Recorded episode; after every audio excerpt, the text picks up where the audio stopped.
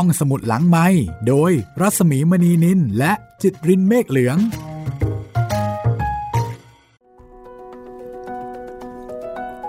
สวัสดีค่ะ ต้อนรับคุณผู้ฟังเข้าสู่ตอนสุดท้ายตอนจบตอนอวสานดวงตากระต่ายค่ะ สวัสดีคุณจิตริน สวัสดีครับพี่หมี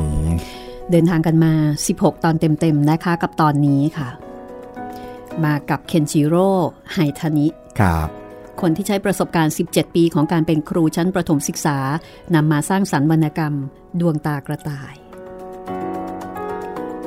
แปลโดยมารินาโคบายาชินะคะ คุณพรอนงนิยมคะโฮริคาว่าบรรณาธิการค่ะ แล้วก็จัดพิมพ์โดยมูลนิธิไดโดไลฟ์ในโครงการที่ชื่อว่าคันชองส่องญี่ปุ่น หนังสือเล่มนี้ไม่มีขายแล้วนะคะ ครับ ใครที่ฟังอยู่แล้วติดอกติดใจ ก็ฟังต่อไปค่ะ เป็นหนทางเดียว ในการที่จะรับรู้เรื่องราวที่น่าประทับใจเรื่องนี้ได้จนจบนะคะ ครับอ้อมีอีกทางหนึ่งต้องไปไปตามหาห้องสตามมุดห้องสมุดครับ ใช่ แต่ร้านหนังสือเนี่ยไม่มีนะคะ หรือว่าถ้าเจออาจจะเป็นมือสอง เป็นไปได้ครับตามร้านหนังสือเก่าๆร้านหนังสือมือสองนะคะ ลองถามหาดูก็ได้ค่ะ หรือไม่งั้นหลังไมค์มาหาพี่หมีครับ เสนอราคางามๆหน่อย เดี๋ยวพี่ต้องไปตามล่าก่อนนะเพราะได้ยินมาว่าแถวนี้ก็มีอ๋อใช่ครับเดี๋ยวเราต้องแอบแฮฟเอาไปขายต่อไม่ไม่บอกใครด้วย ไม่บอกใครเลยนะคะ ตอนนี้ไม่บอกใครเลยครับ เอาละค่ะวันนี้ตอนสุดท้ายตอนที่ 16 นะคะ หลังจากนี้เรามีนัดพูดคุย สายตรง จากญี่ปุ่น ใช่ค่ะ จะเป็นการสัมภาษณ์ผ่านทวีป ไม่ใช่ผ่านเอ่อผ่านไม่ใช่ประข้ามเททศวีปข้ามประเทศครับนะคะอ่าจากญี่ปุ่นกันเลยทีเดียวกับคุณมารินาโคบายาชิค่ะ ก็ติดตามกันได้นะคะ กับตอนต่อไป แต่วันนี้เราจะไปติดตามการอดอาหารของครูอาดาจินะคะ จะว่าไปครูอาดาจินี่ก็ไม่เบานะ อดอาหาร แต่ว่า แอบกินแอบกินน้ำยอดข้าว เอาเอาอย่างนี้ก็แล้วกัน น้ำหมักน้ำหมัก ไม่กินข้าว แต่กินน้ำยอดข้าวครัเพื่อบความแช่มชื่นใจนะคะ แล้วเด็กๆนี่ก็ โอ้ย รู้ทาง รู้รู้ใจ รู้ทางรู้ใจ ครูบอกนิดเดียวเก็เข้าตใจเลยทันทีเลใช่ยนะคะ วิ่งกลับไปหาพ่อแล้วก็บอกโอ้ย ถ้าเป็นน้ำอย่างนี้แล้วก็ได้เลยเดี๋ยวจัดให้ครู วันนี้จะเป็นบทที่ชื่อว่า ดาวตกครับพี่นี่คือบทรองสุดท้ายนะคะครับ หลังจากนั้นก็จะเป็นบทส่งท้าย บทส่งท้ายที่ชื่อว่าบทส่งท้าย ก็บทส่งท้ายจริง ๆ เลยครับ เอาละค่ะ ถ้าพร้อมแล้วเราไปติดตามการอดอาหารประท้วงของครูอาดาจิกันต่อเลย ว่าการกระทำครั้งนี้ จะทำให้เกิดผลอะไรขึ้นมาบ้างนะคะ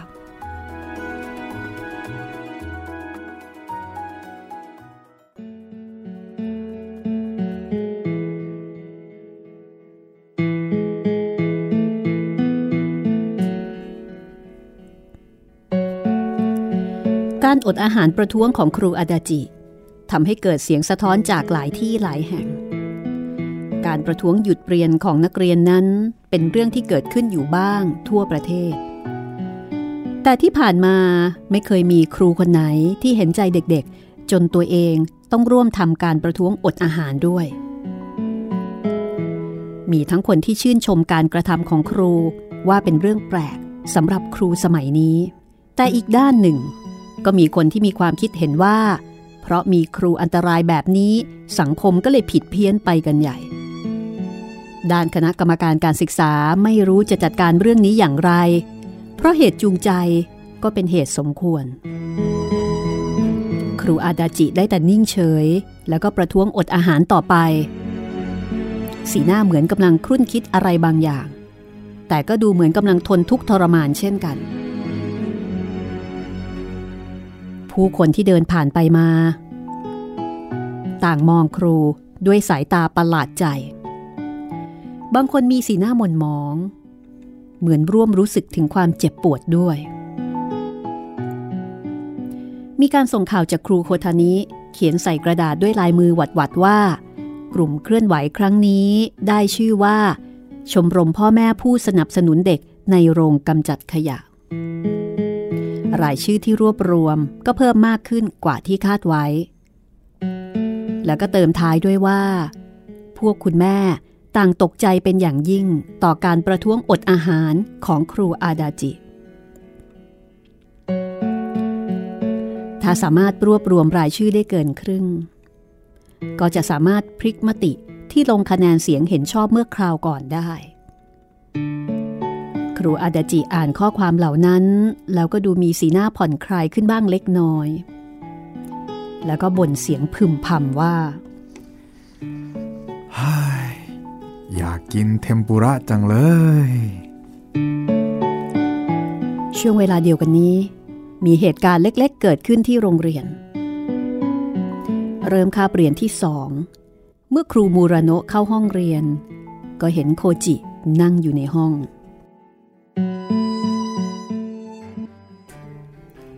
เอ๊ะ ครูมูราโนะตกใจ เพราะไม่เข้าใจ ว่าทำไมโคจิถึงอยู่ที่นี่ เพราะว่าโคจิได้ย้ายโรงเรียนไปแล้ว เป็นอะไรไปโคจิคุง โคจิไม่พูดอะไร หยิบอุปกรณ์การเรียนเก็บในโต๊ะ โคจิคุง เธอมาเรียนที่นี่อยู่หรือ ฮะ นี่เธอเดินมาจากเขตพื้นที่ถมหรือ ฮะ ครูมูราโนะตกใจอีกครั้ง เพราะถ้าเกิดว่าเดินมาจากเขตพื้นที่ถมด้วยขาของโคจิ คือหมายถึงถ้าเดินมาเนี่ยต้องใช้เวลาประมาณหนึ่งชั่วโมง เพราะว่าระยะทางมันไม่ได้ใกล้เลย แล้วคุณพ่อคุณแม่รู้หรือเปล่า โคจิไม่ตอบ โคจิเดินทางมาโรงเรียนนี้ด้วยความคิดของตัวเอง โคจิคุง เธอย้ายโรงเรียนแล้วนะจ๊ะ เธอก็ต้องไปโรงเรียนใหม่สิ แต่ถึงจะพูดเช่นนี้ เมื่อคิดถึงจิตใจของโคจิ ครูมูราโนะก็ไม่สามารถจะพูดอะไรไปมากกว่านี้ โคจินั่งเรียนอย่างเรียบร้อย จนถึงคาบเรียนที่ห้าเมื่อจบคาบเรียนที่ห้าครูมูราโนะก็พูดกับโคจิว่า โคจิคุง รุ่งนี้ต้องไปโรงเรียนใหม่นะจ๊ะ ครูก็รู้สึกเหงาเหมือนกันที่เราต้องจากกัน แต่มันเป็นสัญญาระหว่างโรงเรียนที่มีความสำคัญมาก เข้าใจไหมจ๊ะ โคจิก้มหน้าอยู่อย่างนั้น ครูมูราโนะรู้สึกสงสารก็ลูบหัวโคจิ เมื่อโรงเรียนเลิก โคจิท่าทางดีใจวิ่งตรงรีไปยังโรงกำจัดขยะ ครูอาดาจิ รู้สึกเหมือนมีคนมา ก็เลยหันไปดู แล้วก็เห็นโคจิยืนยิ้มอยู่ เอาโคจิ แล้วครูก็ยื่นมือออกไปทันที โคจิหัวเราะ โถมตัวเข้าใส่ครูอาดาจิ ครูซึ่งโซเซด้วยความหิวอยู่แล้วก็ล้มลงทันที โคจิล้มทับบนตัวครู ทั้งสอง ต่างหัวเราะกริ้งใส่กัน นี่โคจินั่นอะไรนะ ครูอาดาจิเห็นกระเป๋าของโคจิก็เลยสอบถามดู ก็ไปโรงเรียนมาละสิ ไปโรงเรียน หมายถึงโรงเรียนประถมฮิเมมัสุนะเหรอ ฮะ จริงเหรอเนี่ย นายนี่ก็สู้เหมือนกันนะเนี่ย ครูอาดาจิรู้สึกซาบซึ้งใจ เมื่อโคจิวิ่งเข้าไปในเขตโปรงกำจัดขยะ เขาก็ได้รับการต้อนรับอย่างล้นหลาม ถูกตบหัวตบตัวเหมือนกับนักเบสบอลที่ตีลูกโฮมรันได้ ครูอาดาจิ ซึ่งตามโคจิมาด้วย มองภาพบรรยากาศที่เกิดขึ้นด้วยความอุ่นใจ เมื่อพวกนายโตขึ้น สังคมจะเป็นยังไงนะโคจิเล่นอยู่ที่โรงกำจัดขยะจนเย็น ท่าทางห่อเหี่ยว เมื่อพระอาทิตย์ตกดิน เด็กๆรู้ดีว่า โคจิกำลังคิดอะไรอยู่ นี่โคจิ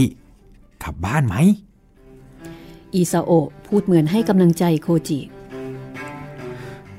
อืม เดี๋ยวพวกเราไปส่งนะ ว่าไงพวกเรา ใช่ เดี๋ยวพวกเราไปส่งเอง เดี๋ยวไปส่งเอง เด็กๆวิ่งออกไปพร้อมกัน โดยมีโคจิวิ่งอยู่ตรงกลาง ถ้าไปส่งโคจิตอนนี้ขากลับก็คงมืดตื้อแต่เมื่อคิดถึงความรู้สึกของโคจิจะมานั่งห่วงกับเรื่องแบบนี้คงไม่ได้ เด็กๆพากันวิ่งผ่านย่านร้านค้า วิ่งเลาะถนนหลวง เด็กๆวิ่งไปร้องเพลงไป เหมือนแมลงปอในฤดูใบไม้ร่วง ท้องฟ้ายามนั้นเป็นสีทับทิมแดงเข้ม เมื่อมาถึงสะพานใหญ่ที่เชื่อมเขตเมืองเก่ากับเขตพื้นที่ถม เด็กๆ หยุดพักหายใจอยู่ครู่หนึ่ง โยชิคิจิที่รูปร่างอ้วนท้วนกำลังหายใจหอบอยู่สายลมที่พัดมาจากทะเลทำให้ร่างกายที่ร้อนเผาสดชื่นขึ้น เรือลำเลียงที่แล่นผ่านไปมา ดูเหมือนภาพลวดลายผู้กัน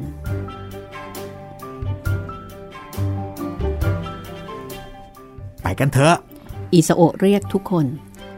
ไปกันเลย ไปกันเลยพวกเรา ไปไปเด็กๆออกวิ่ง เมื่อเข้าเขตพื้นที่ถม ที่นั่นกว้างใหญ่ดังทะเลทราย โอ้โอ้โห กว้างจังเลย กว้างเหมือนทะเลเลยเฮ้ยพวกเราสนามเด็กเล่นอยู่ตรงหน้าแล้วไปไปไปเล่นกัน เด็กๆมองหน้ากัน แล้วก็หัวเราะ เด็กๆออกวิ่งอีกครั้ง ที่บ้านของโคจิ แม่ของโคจิทำหน้าเหมือนจะร้องไห้ นั่งรอการกลับมาของโคจิ แต่ทันทีที่เห็นโคจิ แม่ก็ทำหน้าขึงขัง แล้วก็ลุกขึ้น ป้าครับ อย่าดูโคจินะครับ อีซาโอะโผล่หน้าตรงขอบหน้าต่างแล้วก็ตะโกนขอร้อง เด็กคนอื่นๆ ก็โผล่หน้าออกมาทีละคน คุณป้าห้ามดูดนะ ใช่ใช่ใช่ใช่ใช่อย่าดูโคจิเลย อย่าดูโคจินะคุณป้า นี่พวกเธอเดินมาส่งโคจิกันเหรอ ใช่ครับ ใช่ค่ะ แล้วจะเดินกลับโรงกำจัดขยะกันหรือไงฮะใช่แล้ว ใช่แล้วค่ะ เห็นทีคุณแม่คงไม่สามารถจะดุโคจิได้แล้ว เมื่อเจอฤทธิ์ของเด็กๆแบบนี้ คุณลุงฮะ คราวนี้อิซาโอะหันไปพูดกับพ่อของโคจิ วันเนี้ยโคจิไปโรงเรียนฮิเมมัตสุด้วย อะไรนะ พ่อแม่ของโคจิต่างมองหน้ากัน จริงหรือโคจิ จริงพรุ่งนี้ก็จะไปอีกฮ่าลุงคะ อย่าให้โคจังไปที่อื่นเลยนะคะ เคโกะจ้องหน้าพ่อโคจิอยู่นิ่ง จริงเหรอเนี่ย โคจิไปโรงเรียนฮิเมมัตสุจริงเหรอเนี่ย พ่อโคจิพึมพำเหมือนพูดกับตัวเอง น้ำเสียงปนเศร้า และแล้วก็ถึงเวลาที่เด็กๆ จะต้องกลับบ้าน โคจิ พวกเรากลับแล้วนะ โคจิไปนะบายบายโคจิบายบาย เด็กๆพากันบอกลา โคจิหัวเราะ ตากลมโตเท่าลูกศรของโคจิ ยิ่งดูโตขึ้น โคจิโบกมืออย่างสุดกำลัง พ่อของโคจิ ก้มหน้าเหมือนกำลังครุ่นคิดอะไรอยู่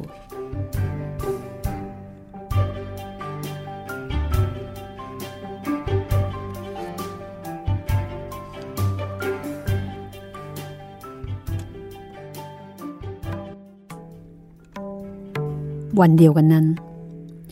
วกครูโคทานิ ก็ยุ่งอยู่กับการเคลื่อนไหวเหมือนกัน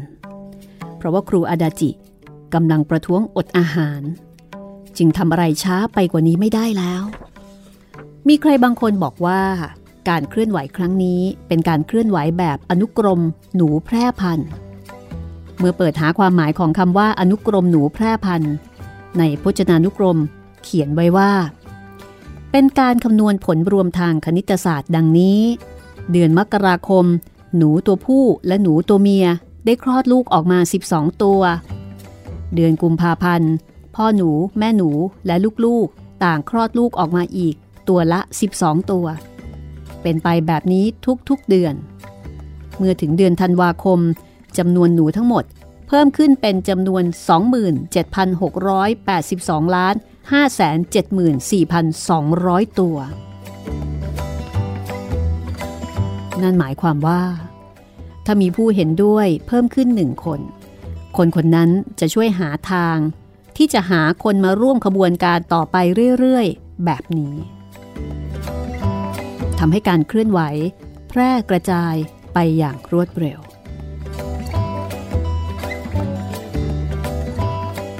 ถ้าจะให้พวกเขาเข้าใจสภาพของเด็กในโรงกำจัดขยะอย่างเดียว คงจะไม่เพียงพอ เมื่อเข้าใจแล้ว ต้องหาผู้เข้าร่วมการเคลื่อนไหวเพิ่มด้วย พวกแม่ๆที่ร่วมการเคลื่อนไหว แสดงความคิดเห็นเช่นนี้ หลังจากนั้นจึงผูกเรื่องเข้ากับเรื่องที่เด็กๆ ในชั้นเรียนของครูโคทานิยอมรับเด็กพิการทางสมองเป็นเพื่อน ว่าเราควรจะเอาอย่างเด็กๆ ในชั้นเรียนของครูโคทานิพ่อแม่ที่มีความกังวล เรื่องการเลี้ยงดูลูก เพราะว่าต้องทำงานทั้งคู่ พ่อแม่ที่ลูกไม่ไปโรงเรียน เพราะมีปัญหาทางการเรียน พ่อแม่เหล่านี้ตกลงเข้าร่วมการเคลื่อนไหวในทันที ครอบครัวมีหลายแบบ พ่อแม่ก็เช่นกัน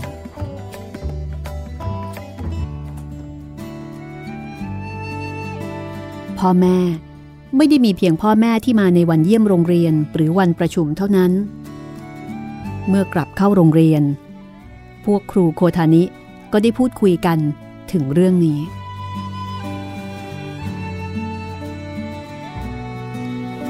มีครูที่ช่วยรวบรวมรายชื่อเพิ่มขึ้น ถึงแม้จะเพิ่มขึ้นทีละน้อยก็ตาม ครูบางคนถูกผู้ปกครองเร่งเร้า จึงต้องรีบออกไปรวบรวมรายชื่อก็มี ครูอัตจิ อดทนอีกนิดเดียวนะคะ คุณแม่หลายท่านเข้ามาเป็นพวกเดียวกับเราแล้ว ครูโคทานิรำพึงในใจขณะวิ่งวุ่นอยู่จนดึก ฤดูใบไม้ร่วง ล่วงเลยผ่านมา อากาศเริ่มหนาวเย็นในตอนกลางคืน ครูอาดาจิม้วนตัวอยู่ในผ้าห่มมือมองดูท้องฟ้า ถึงแม้จะอยู่ในเมืองใหญ่ แต่ดวงดาวก็ส่องแสงสวยงาม ยามอากาศหนาวเย็น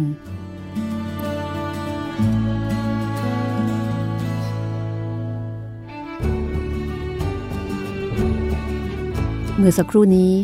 พ่อแม่ในโรงกำจัดขยะ เข้ามาพูดคุยอยู่ด้วยสักพัก ไม่รู้ตั้งแต่เมื่อไหร่ ที่พวกเขา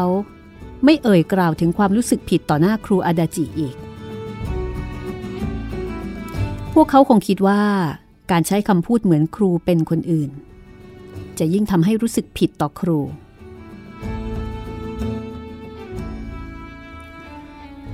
วันนี้มีดาวตกเยอะจังนะ ครูอาดาจิคิดลอยๆ มีเสียงดังก๊อกๆตรงกำแพงครูฮะ ไม่มีใครอยู่แล้วใช่ไหมฮะ อ้าว อิซาโอะเหรอ ไม่มีใครอยู่แล้วละ ถ้าอย่างนั้น ผมข้ามไปฝั่งนั้นนะ สักครู่เด็กๆก็วิ่งออกมา บางคนนั่งบ้าง นอนกลิ้งบ้าง อยู่ในท่าตามใจชอบล้อมรอบครูอาดาจิ หนาวนะเนี่ย เมื่อกี้เพิ่งกินข้าวมาเลย โทคุจิพูดค้างไว้แล้วก็รีบผูกปาก ไม่เป็นไรหรอกทุกุจิ ครูอาดาจิหัวเราะอ่อนแรง จากการที่ต้องอดข้าว พวกเราไปส่งโคจิมาด้วยนะ อิสโอะเอ่ยขึ้น จริงสิ ขอบใจนะ ครูฮะรมานไหม จุนถามแบบกล้าๆกลัว อืมทรมานสิๆครูอาดาจิพูดแล้วก็หลับตาลง ในขณะที่เด็กๆ ก็ไม่รู้จะทำอย่างไร จึงได้แต่จ้องหน้าครูอาดาจิอยู่อย่างนั้น เมื่อกี้ครูนั่งดูท้องฟ้า เห็นดาวตกข้ามไปมาด้วย ดาวตกในคืนนั้นก็เหมือนกัน คืนนั้น คืนไหนฮะ คืนที่ครูเป็นขโมยครั้งแรกในชีวิต ครูเคยเป็นขโมยด้วยเหรอ มีสเอะซึ่งนั่งยองๆ ถามครูด้วยน้ำเสียงที่ตกใจ ตอนที่ครูกลายเป็นขโมย ครูหิวจนเกือบตายเหมือนตอนนี้เลย มิสเอะตกใจหรือเปล่า อืม ไม่แปลกใจหรอก ครูอาดาจิรูปหัวมีสเอะวันหนึ่ง ได้กินเพียงแค่หัวมันขนาดเท่านิ้วโป้งห้าหัวเท่านั้นเอง ครูต้องหิวหน้าเลย ก็เหมือนตอนนี้แหละ หิวมาก หิวจนทรมาน ทรมานที่สุด จนทนแทบไม่ไหวเลย ครูเคยมีพี่ชายอยู่คนหนึ่ง พี่ชายครูเป็นพี่ที่แสนดี เหมือนพี่ชายมิสเอะนั่นแหละ จุนทำท่าเขินอายเล็กน้อย ครูเข้าไปขโมยของกับพี่ชาย เราย่องเข้าไปในโกดังเก็บสินค้า ขโมยพวกถั่วเหลืองและข้าวโพด ครูกลัวมากเลย การขโมยของเนี่ยไม่ว่าทำกี่ครั้ง ครูก็รู้สึกกลัว ครูขโมยของหลายครั้งเลยเหรอ รูกลัวการขโมยมาก กลัวมากจนทำได้แค่สี่ห้าครั้งครูก็เลิก แต่พี่ชายครูเนี่ยไม่รู้สึกอะไรกับการขโมย จึงขโมยของหลายต่อหลายครั้ง ครูมีพี่น้องเจ็ดคนเลย เหมือนนกนางแอ่นที่หอบอาหารมาให้ลูกๆหลายต่อหลายรอบ แล้วไม่โดนตำรวจจับเหรอ โดนจับสิ โดนจับหลายครั้งด้วย แต่ก็ขโมยของต่ออีกหลายครั้ง จนในที่สุด พี่ชายของครูก็ถูกจับไปอยู่สถานพินิษเด็กๆ แสดงสีหน้าหวาดกลัว วันนั้น พี่ชายครูก็ได้ตายจากไป ครูอาดาจิพูดออกมาเฉยๆ เด็กๆจึงไม่สามารถเข้าใจในสิ่งที่ครูพูดอยู่สักพัก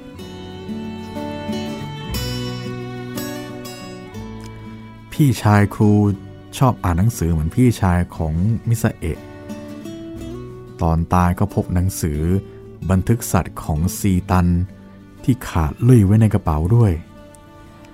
เขาคงอ่านหนังสือเล่มนั้นนับครั้งไม่ทั่วเลยละดวงตาครูอาดาจิ เหมือนมองออกไปแสนไกล คงไม่มีใครที่ขโมยของได้โดยไม่รู้สึกอะไร ครูเคยเข้าใจผิดอย่างที่ต้องรู้สึกผิดไปตลอดชีวิตของครูเลยละครูกินชีวิตของพี่ชาย ครูเติบโตมาได้ด้วยการกินชีวิตของพี่ชาย เด็กๆฟังแล้วก็พากันเงียบกริบ ไม่ใช่แค่ครูคนเดียวนะ คนสมัยนี้มีชีวิตอยู่ด้วยการกินชีวิตของคนอื่น มีชีวิตอยู่ได้ด้วยการกินชีวิตของคนที่ตายในสงคราม มีชีวิตอยู่ได้ ด้วยการกินชีวิตของคนที่ถูกฆ่าเพราะต่อต้านสงคราม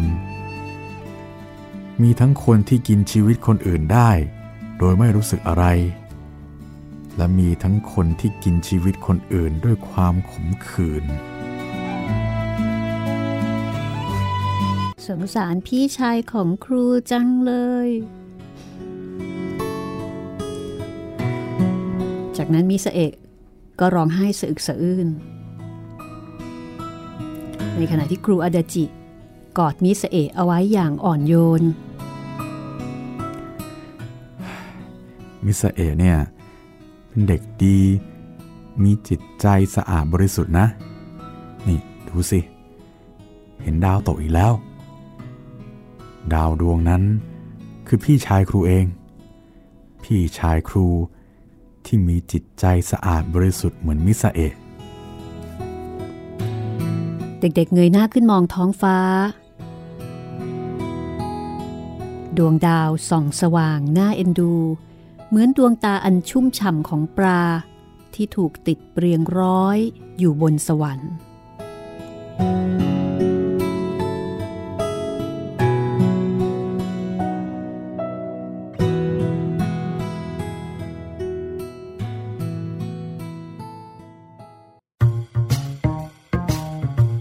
ห้องสมุดหลังไม้โดยรัสมีมณีนินและจิตรินเมฆเหลือง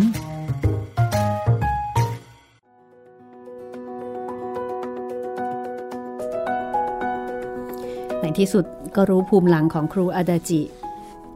คล้าย ๆ กับตาบักเหมือนกันนะนี่ ครับตาบักเนี่ยไปอยู่เกาหลี ส่วนครูอาดาจิ พี่ชายโดนจับ ครูก็เลยมีความเป็น bad boy เล็กๆ ครับและขณะเดียวกันก็มีความเข้าอกเข้าใจในหัวจิตหัวใจแล้วก็ในความรู้สึกของพวกเด็กหลังห้อง หรือพวกเด็กที่อาจจะถูกมองว่าเป็นเด็กมีปัญหาครับ ก็จะเป็น บทที่สรุปทุกสิ่งทุกอย่างนะครับ ก็ขอให้เป็นบทที่ happy endingคิดว่าคุณผู้ฟังก็คงจะลุ้นเช่นนั้นนะคะครับ อยากจะให้ happy ending แต่ว่าชีวิตของคนเรา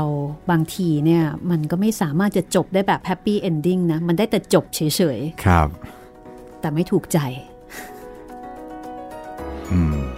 ใช่ไหมใช่ครับไม่พี่สามารถที่จะแบบให้มันเป็นอย่างนั้นเป็นอย่างนี้ได้ครับ เรื่องนี้น่าจะเป็นวรรณกรรมที่อยู่บนพื้นฐานของประสบการณ์ตรง ประสบการณ์จริงของผู้เขียน ที่บอกว่าใช้ประสบการณ์ 17 ปีของการเป็นครูโรงเรียนประถม แล้วก็นำมาเขียนเรื่องนี้นะคะของเคนจิโร่ไฮทานิซึ่งเดี๋ยวตอนต่อไปนะคะ เราคงจะได้พูดคุยกับคุณมารินาโคบายาชินะคะ ซึ่งจะเป็นการต่อสายตรงถึงญี่ปุ่น แล้วก็พูดคุยกันเกี่ยวกับอ่าเบื้องหลังของการแปล แล้วก็น่าจะทำให้เราได้รู้จักกับคนเขียนคือเคนจิโร่ไฮทานิมากยิ่งขึ้นด้วยครับ ใครมีคำถามอะไรก็ส่งมาได้เลยนะ ส่งมาได้เลยครับ ทั้ง 3 ช่องทางแฟนเพจ Facebook ไทย PBS Podcast แฟนเพจของพี่หมีรัศมีมณีนิน แล้วก็คอมเมนต์ไว้ใต้ คลิปของ YouTube ได้เลยนะครับ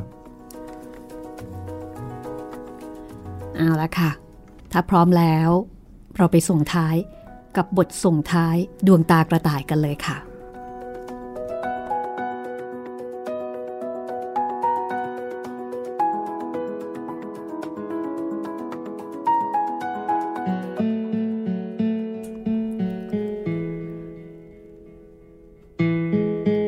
เช้าวันนั้น ท้องฟ้าอยู่สูงลิบกว่าทุกวัน มีสายเมฆที่เหมือนถูกแปลงป้ายหลงเหลืออยู่เล็กน้อย นกสองตัว มองดูแล้วน่าจะเป็นเหยี่ยวดำกำลังเกี้ยวพาราสีโบยบินไปทางทิศตะวันตก เด็กๆนั่งเรียนหนังสือกันอยู่ที่ฐานทัพกำลังหยุดพักกันชั่วครู่ แล้วก็มองท้องฟ้า สูงจังเลยนะ ทุกคนอ้าปากหวอแงนมองท้องฟ้า หน่อยเนี่ยเจ้านกเหยี่ยวดำสนุกสนานกันใหญ่เลย ไม่เรียนหนังสือแต่กลับมาออกเดทกันนะ เจ้าพวกนี้ โยชิคิจิอิจฉานกเหยี่ยวดำเหลือตัวเล็กเท่าเมล็ดถั่ว สักพัก ก็จางหายไปจากสายตาของเด็ก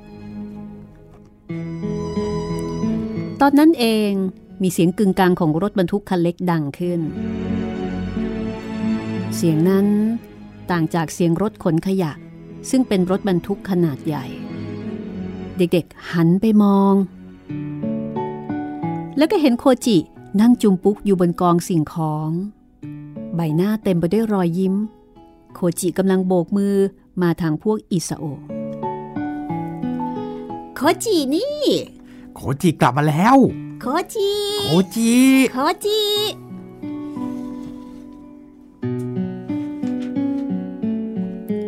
คงไม่เป็นอันเรียนแล้ว ไม่ว่าเด็กคนไหนพอเห็นโคจิก็รีบวิ่งรีออกไป อิสโอะก็วิ่งไปหาครูอาดาจิ ครูฮะ โคจิโคโคจิมันมันมันกลับมาแล้ว อะไรนะ ครูอาดาจิเองก็ตกใจ ครูพยายามลุกขึ้นยืน แต่ก็เซจนเกือบล้มลง อิสโอะรีบวิ่งเข้าไปประคองเออไม่เป็นไรไม่เป็นไร ครูอาดาจิพูดด้วยน้ำเสียงหนักแน่น โคจิกระโดดลงมาจากรถ เมื่อเห็นครูอาดาจิที่เดินโซซัสโซเซ โดยมีอิซาโอะช่วยพยุง เขาก็รีบวิ่งเข้าไปหา ครูโค จิกระโจนเข้าใส่ครูอาดาจิทันที โอ้ยโอ้ยโอ้ยโอ้ยโอ้ยอิซาโอะดันหลังครูอาดาจิเอาไว้ ครูอาดาจิยืนรับโคจิด้วยขาสองข้างอย่างหนักแน่น โคจิหัวเราะชอบใจ ในขณะที่เสียงหัวเราะของครูอาดาจิหลั่งไหลออกมาจากท้อง จนครูไม่สามารถบังคับร่างกายของตัวเองเอาไว้ได้ ล้เที่ยง ครูโคทานิ ครูโอริฮาชิ และครูโอตะวิ่งหน้าตาตื่นกันมา เป็นช่วงเวลาที่ทุกคนกำลังอยู่ที่ฐานทัพ แล้วก็นั่งห้อมล้อมโคจิกันอยู่ชิโยชิโยครูโอตะกระโดดร่าตะโกนร้อง ดูเหมือนจะมีข่าวดีอีกแล้วนะ ครูอาดาจิจะต้องดีใจนะคะ ที่พวกเราสามารถรวบรวมรายชื่อผู้สนับสนุนได้มากเกินครึ่งแล้วค่ะ จริงๆเหรอเนี่ย ใบหน้าครูอาดาจิยับยุยี่การที่สามารถรวบรวมรายชื่อได้เกินครึ่งนั้น แสดงว่าจำนวนครอบครัวที่อาศัยอยู่ภายในพื้นที่เขตการศึกษาของโรงเรียนมีเกินครึ่ง สนับสนุนเด็กๆ ในโรงกำจัดขยะ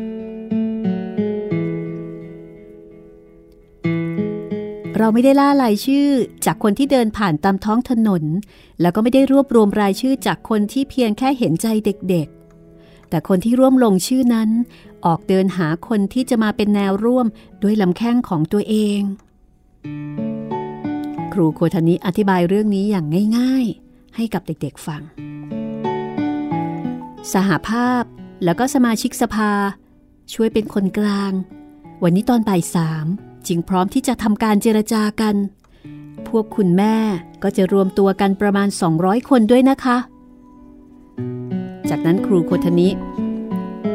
ก็หันไปพูดกับเด็กๆ เด็กๆจ้าพวกเธอก็ต้องเข้าร่วมด้วยนะ ครูขอให้เขารับฟังความเห็นของเด็กๆด้วย ได้เลยฮะครู อีสโอะยืดอกตอบรับอย่างเข้มแข็ง ครูอาตาจิจะไปได้ไหมคะไป สิ ต่อให้ตายก็ต้องไป ครูโคทานิสังเกตเห็นโคจิ โคจิอยู่ด้วย โคจิอยู่ด้วย ก็เป็นเรื่องปกติ แต่มันก็รู้สึกแปลกอยู่นะ เอ๊โคจิคุง เธอกลับมาที่นี่แล้วเหรอจ๊ะ โคจิยิ้มแฉ่งเป็นการตอบรับ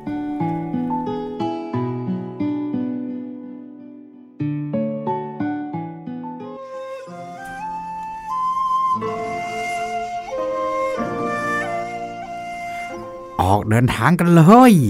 อิซาโอตะโกนเสียงดัง รถเข็นเคลื่อนตัว การประท้วงอดอาหารสามวันทำให้ร่างกายครูอาดาจิอ่อนปวกเปียก รู้สึกเหมือนร่างกายตัวเองไม่มีกระดูก ครูอาดาจิจึงต้องนั่งรถเข็นเดินทาง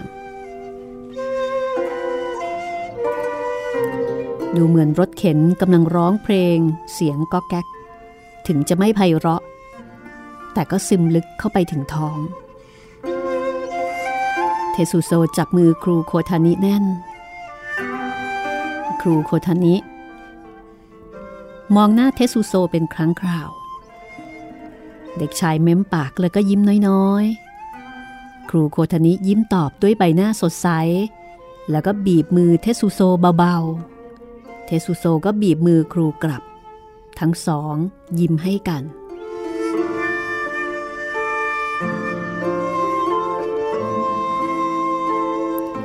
ตาบักมีท่าทางดีใจ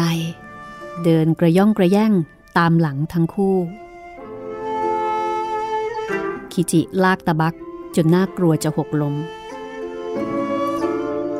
ตาบักรู้สึกตื้นตันใจกับภาพความสัมพันธ์ระหว่างครูโคทานิและเทสุโซ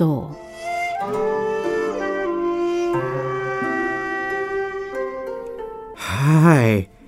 คิมยงเซงเอ้ย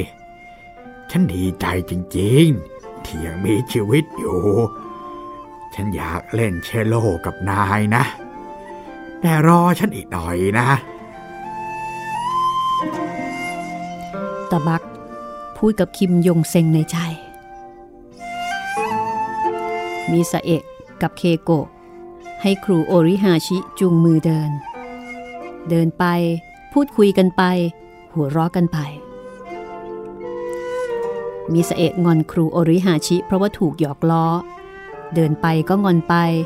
เดินไปตีก้นครูโอริฮาชิไป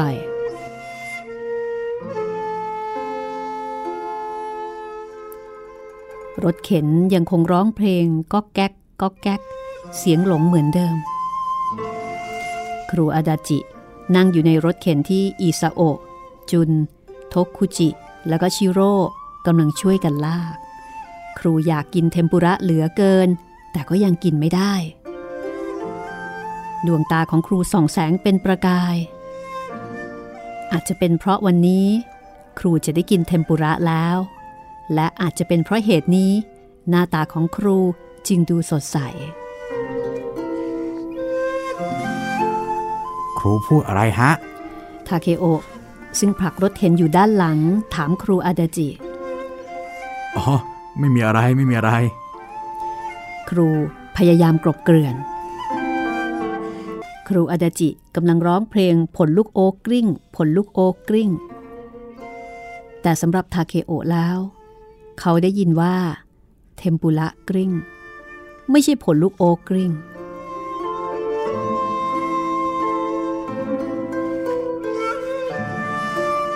ครูโอตะกับชิเงโกะเดินซบกัน เหมือนคู่รัก คงจะคุยเรื่องความลับอะไรกันอยู่ จึงหัวเราะกิ๊กกักกันเป็นระยะ โยชิกิจิล้อเลียนทั้งคู่อยู่ข้างหลัง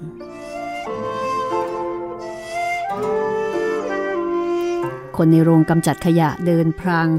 ก็เฝ้ามองดูเด็กๆ ด้วยความเอ็นดูพ่อแม่ในโรงกำจัดขยะก็ยิ้มแย้ม และเฝ้ามองพวกครูด้วยความเชื่อมั่น ไว้ใจ รถเข็นนั่น นอกจากส่งเสียงร้องก็แก๊กแล้ว ยังเริ่มประสานเสียงเอียดเอียดอีกด้วย ครูอาดาจิ ลูบผัวโคจิที่เดินอยู่ข้างๆ เป็นบางครั้ง โคจิจึงเดินไปยิ้มไปทำตากลมโตเท่าลูกสน แล้วก็หัวเราะ ไปกันเลย อิซาโอะพูด รถเข็นเร่งความเร็วขึ้นอีก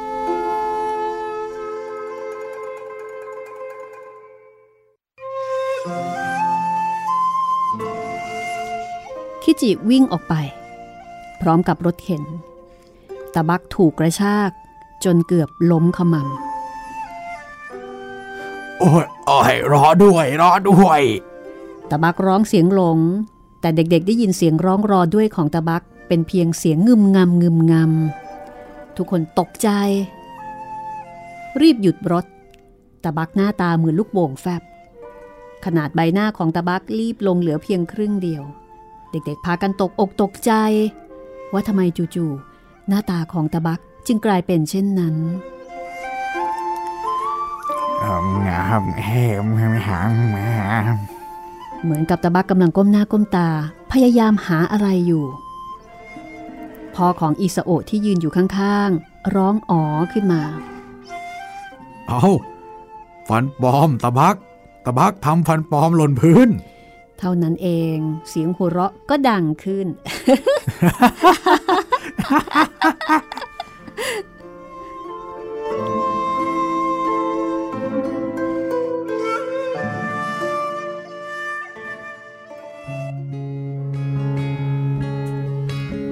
ทุกคนช่วยกัน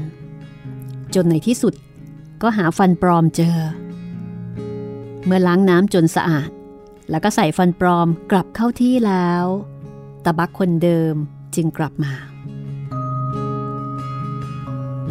เทสุโซหัวเราะเสียงใส ครูโคทานิดุแล้วก็ดึงมือเทสุโซให้หยุด แต่ตัวเองก็แทบจะกลั้นหัวเราะเอาไว้ไม่อยู่ ออกเดินทางได้ อีสาโอตะคอกเสียง ไม่ใช่เวลาจะมานั่งหัวเราะสนุกสนานนะ ทุกอย่างกำลังจะเริ่มต้นขึ้น น้ำเสียงขึงขังของอีสาโอเหมือนกำลังบอกเช่นนั้น ออกเดินทาง เป็นคำพูดที่ดีเหลือเกิน ครูโคทานิครุ่นคิดถึงความหมายแล้วก็กุมมือเทสุโซไว้แน่น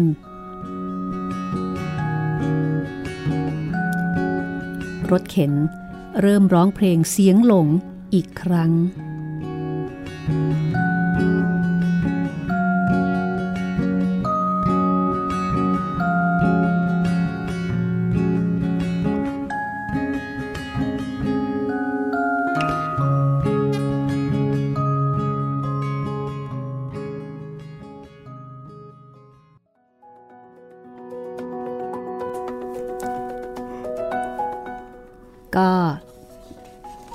ไปแบบสวยงามนะคะครับจะบอกว่า happy ไหมก็ happy นะคะ ก็ happy ครับ แต่ถือว่าเรื่อง happy ทีเดียว เรื่องราวหลังจากนี้ก็ก็ว่ากันอีกก็ว่าทีกันอีกทีค่ะ แต่หมายถึงว่าในจิตใจของแต่ละคนแต่ละคนก็เหมือนกับเหมือนได้ค้นพบอะไรบางอย่างที่มีความหมายกับตัวเองครับ อย่างตาบักก็ค้นพบฟันปลอมนะคะ ไม่ใช่ค้นพบ หาเจอ หาเจอ ฟันปลอมหลุดแหมคิจิวิ่งซะฟันดิฟันหลุดเลย ในขณะเดียวกันครูโคทานิก็มีคำพูดประโยคสุดท้ายเนี่ยนะออกเดินทาง อันนี้มันก็มีหลายนัยยะเหมือนกันครับ อันนี้ก็เป็นการเดินทางของครูที่ทำเพื่อลูกศิษย์ใช่แต่ขณะเดียวกันเหมือนกับชีวิตของครูเอง ก็อาจจะต้องออกเดินทางด้วยเหมือนกันครับกับเรื่องส่วนตัวของครู ซึ่งอันนี้ก็โอเคไม่ได้เอ่ยถึงละไว้ในฐานที่เข้าใจครับ ครูอาดาจินี่ก็พระเอกมากเลยนะคะกัวราจีนี่อดข้าวสามวัน จะได้กินเทมปุระแล้วครับ แต่ไม่ยอมอดเหล้านี่คือเรื่องดวงตากระต่ายนะคะ มีเวลาเหลืออีกนิดหน่อย ก็มีข้อมูลของผู้เขียนค่ะ ครับ เคนชิโร่ไฮทานินะคะ เขาเกิดที่เมืองโกเบ อ๋อโกเบ เมืองนี้เนื้ออร่อยใช่ไหมครับเอ่อเคยเป็นครูโรงเรียนชั้นประถมศึกษาได้ 17 ปีโอ้โหแล้วก็ออกเดินทางไปประเทศในแถบทวีปเอเชีย แล้วก็จังหวัดโอกินาวะ แต่งวรรณกรรมเด็กเรื่องดวงตากระต่ายในปี 1974 นะคะ แล้วก็ได้รับรางวัลด้านวรรณกรรมในปี 1979 1974 ปี 2517 ก็ 40 กว่าปีมาแล้วค่ะ ครับ จากนั้นปี 1980 ก็ย้ายไปอยู่เกาะอาวาจิ อยู่ที่นั่น 10 ปีอืมเออแล้วก็ย้ายไปอยู่เกาะโทคาชิกิ จังหวัดโอกินาวะ เพื่อประพันธ์วรรณกรรมก็คือเพื่อทำงานเขียนนะนะคะ ครับ คือโอกินาวะเนี่ยเป็นเกาะที่แยกออกมาจากเกาะใหญ่ของญี่ปุ่นอีกทีหนึ่งอืมอยู่ภาคใต้ของญี่ปุ่นครับพี่ ดังนะโอกินาวะใช่ค่ะเพราะฉะนั้นเคนจิโร่ไฮทานิก็มีผลงานเยอะนะคะครับเอ่ออย่างเช่น太陽の子 我利馬の เดี๋ยวนะไม่แน่ใจอะ海の図 はるかニライ・カナイ อ่านไปก็เท่านั้น เดี๋ยวพรุ่งนี้ ถามคุณมารินาเองดีกว่านะครับเพราะนี่เป็นชื่อภาษาญี่ปุ่นที่สะกดเป็นภาษาอังกฤษ ก็เอาเป็นว่าเคนจิโร่ไฮทานิเนี่ย เขียนหนังสือเอาไว้เยอะค่ะครับนะคะ มีวรรณกรรมที่ตีพิมพ์กับสำนักพิมพ์ไรรอนชะ แล้วก็สำนักพิมพ์อื่น ๆ อีกมากมาย ส่วนมารินาโควะโคบายาชินะคะ ก็เป็นคนไทยเป็นลูกครึ่งมั้งคะนะคะเอ่อเกิดเมื่อปี 2522 ก็เกิดหลังจากที่ดวงตากระต่ายแต่งขึ้น ไม่กี่ปีเนาะประมาณสัก 5-6 ปีครับเกิดที่กรุงเทพค่ะอ่าจบที่ศิลปศาสตร์ธรรมศาสตร์นะคะอืมตอนหลังเนี่ย ย้ายไปอยู่ญี่ปุ่น เป็นล่ามเป็นนักแปล เป็นอาสาสมัครสอนภาษาไทย และภาษาญี่ปุ่นให้กับเด็กไทยในประเทศญี่ปุ่น ปัจจุบันทำงานในหน่วยงานราชการไทยณกรุงโตเกียวประเทศญี่ปุ่นค่ะ มีผลงานแปลนะคะ หลายเล่มค่ะ เช่น บ้านใบไม้ของสำนักพิมพ์แพรวเพื่อนเด็ก ความลับของเต้านม ความลับของจมูก ความลับของสะดือ ความลับของสะเก็ดแผล แล้วก็มีผลงานแปล ร่วมกับคุณพรอนงนิยมค้าเจ็ดเล่มนะคะ เช่น พบกันวันคิดถึงทำได้ทุกสิ่งเพื่อเธอ ชุดลูกรักเรียนรู้วิทยาศาสตร์ แล้วก็มีผลงานแปลหนังสือภาพสำหรับมูลนิธิ SCG ทาโร่เดินทาง ลูกสัตว์ไปกับแม่ มือหนูอยู่ไหน คุณช้างไปเดินเล่น แล้วก็ปี 2557 มีผลงานแปลเรื่องเทสึกะโอซามุ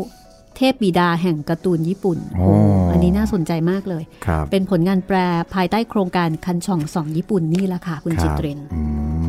อาจารย์เทสกะโอซามุก็ผลงานที่หลายคนน่าจะรู้จักก็เจ้าหนูปรมาณูพี่หมีรู้จักไหมอืได้ยินได้ยินได้ยินคชื่รับอแล้วก็อีกหลายเรื่องครับอืมน่าสนใจมากนะ ครับ เดี๋ยว เดี๋ยวต้องลองถามดูนะ เผื่อว่าอาจจะมาอยู่ในลิสต์ต่อไป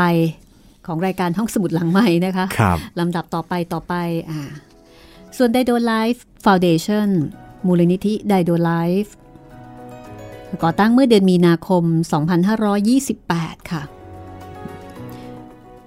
มุซิโร่คิตาฮาระ เป็นประธานมูลนิธิ อยู่ที่โอซาก้าค่ะเอ่อวัตถุประสงค์เนี่ย ก่อตั้งเพื่อเป็นที่ระลึก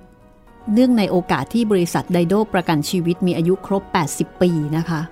วัตถุประสงค์เพื่อสนับสนุนการแลกเปลี่ยนทางวัฒนธรรม ระหว่างประเทศญี่ปุ่นกับประเทศต่างๆ และส่งเสริมความเข้าใจระหว่างประเทศเพื่อการก้าวสู่สากลนะคะ เพราะฉะนั้นเขาก็จะมีมีรางวัลสำหรับการวิจัยด้านภูมิภาค มีการแปลและการจัดพิมพ์หนังสือ มีโครงการช่วยเหลือโรงเรียนนะ มีการบริจาคหนังสือ แล้วก็อุปกรณ์การเรียนทุกปี ให้กับนักเรียนในประเทศกัมพูชา เมียนมา ลาว คือสนับสนุนเด็กที่ด้อยโอกาสทางการศึกษาในภูมิภาคเอเชียตะวันออกเฉียงใต้ แล้วก็หนังสือเล่มนี้อยู่ในโครงการที่ชื่อว่า คันช่องส่องญี่ปุ่น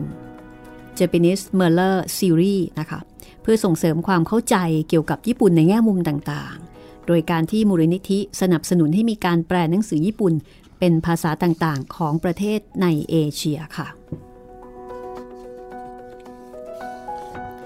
จบเรียบร้อยนะคะ จบทุกอย่างอ่าฮะครบถ้วน ที่เหลือก็มีอะไรเพิ่มเติม อยากรู้เพิ่มเติมก็ไปคุยกับคนแปลครับคุณมารินาโคบายาชินะคะแห มาเรื่องนี้นี่ต้องบอกคุณผู้ฟังว่าถ้าฟังแล้วชอบช่วยบอกต่อด้วยนะมันดีจริง ๆอะใช่ครับ แล้วก็ถ้าชอบเรื่องแนวนี้อีกก็อย่าลืมบอกพวกเรากันมาได้นะครับ 3 ช่องทางทั้งทางแฟนเพจ Facebook ไทย PBS Podcast เพจพี่หมีรัศมีมณีนินแล้วก็ใครฟังทาง YouTube ก็คอมเมนต์ไว้ใต้คลิปได้เลยนะครับ เคยเจอครูแบบครูโคทานิหรือว่าครูอดาจิไหม ครูโคทานินี่เคยเจอไหมครูโคทานิสวยน่ารักแสนดีเอ่อเคยเจอแต่ว่ารักเด็กจริง ๆอะ่ะ อืมยังไม่เคยเจอครับ คือครูที่สวยเนี่ยเจอบ่อยครับ แต่ครูที่สวย แสนดีทุ่มรักเด็กเทเออทุ่มเท อันนี้เป็นจุดสำคัญเลย แสนดีรักเด็กใส่ใจมากๆอืม จริงน่าจะมีอยู่พอสมควรๆนะจริงๆแต่ก็เรามีแต่เราอาจจะยังไม่เราอาจจะยังไม่ได้เจอ ใช่แต่ที่แต่เหมือนซะขนาดนี้ แต่ครูที่ทุ่มเทก็ก็เคยเจอนะครับ เคยเจอ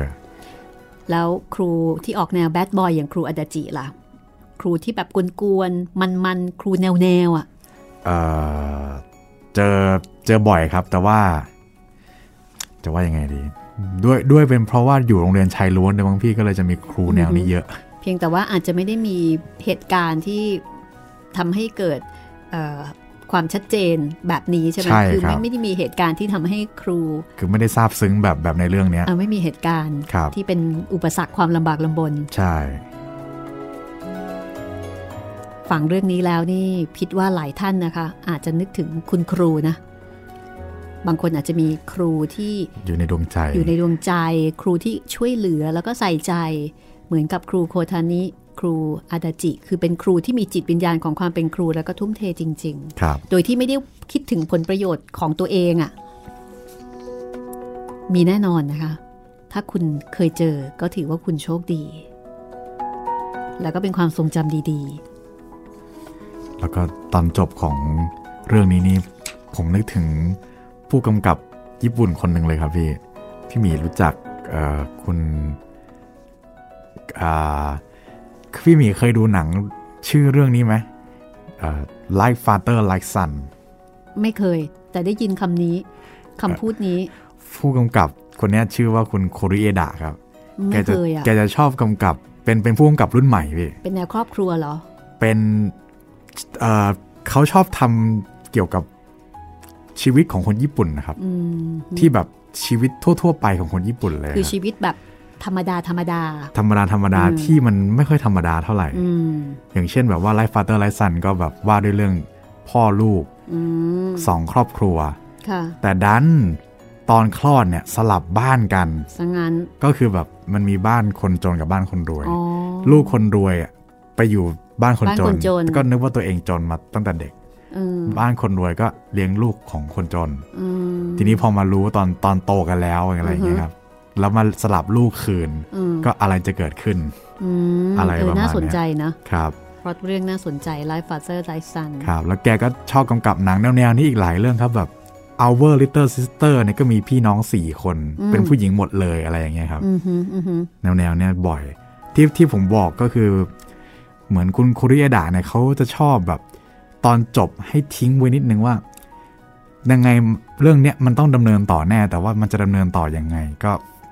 ให้คนอ่านหรือว่าคนดูเนี่ยไปคิดเอาเอง คือจบแบบมีความหวัง แต่ว่าไม่ได้สรุปโอ้บางเรื่องก็หรือเปล่าบางเรื่องก็ไม่เชิงว่ามีความหวังนะพี่เหมือนประมาณว่า ชีวิตมันก็ต้องดำเนินต่อไปใช้คำนี้ดีกว่า ไม่เอาใจคนดู ใช่ครับ แต่อย่างเรื่องนี้ก็ถือว่าถือว่าพอมีคพวาอมหจะวังสมูทไปในทางที่โอเคใช่นะใช่อะค่อนข้างแฮปปี้เอนดิ้งคือระไม่ดับหนึ่ง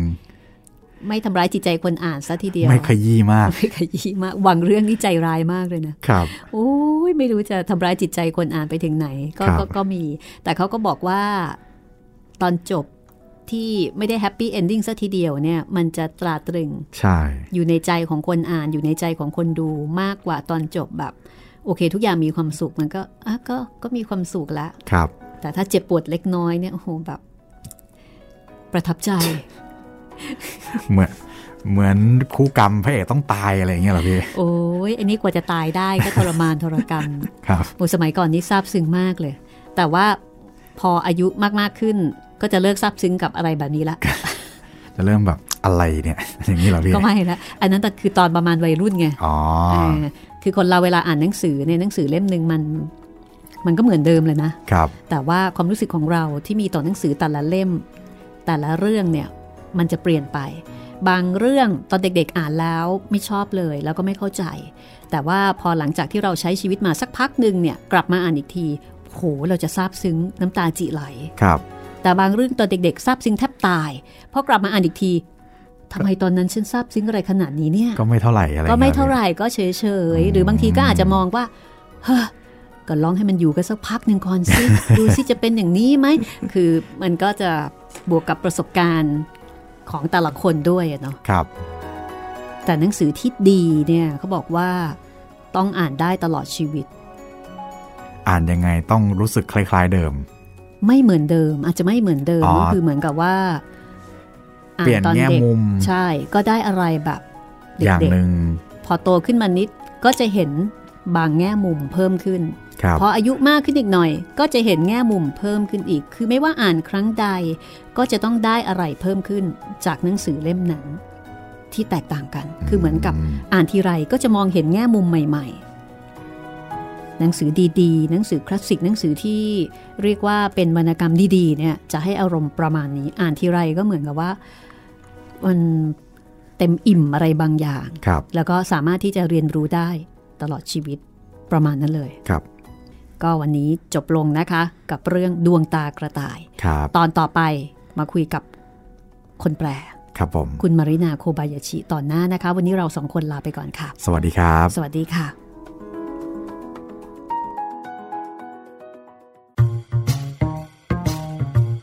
ห้องสมุดหลังไม้โดยรัสมีมณีนินและจิตรินเมฆเหลือง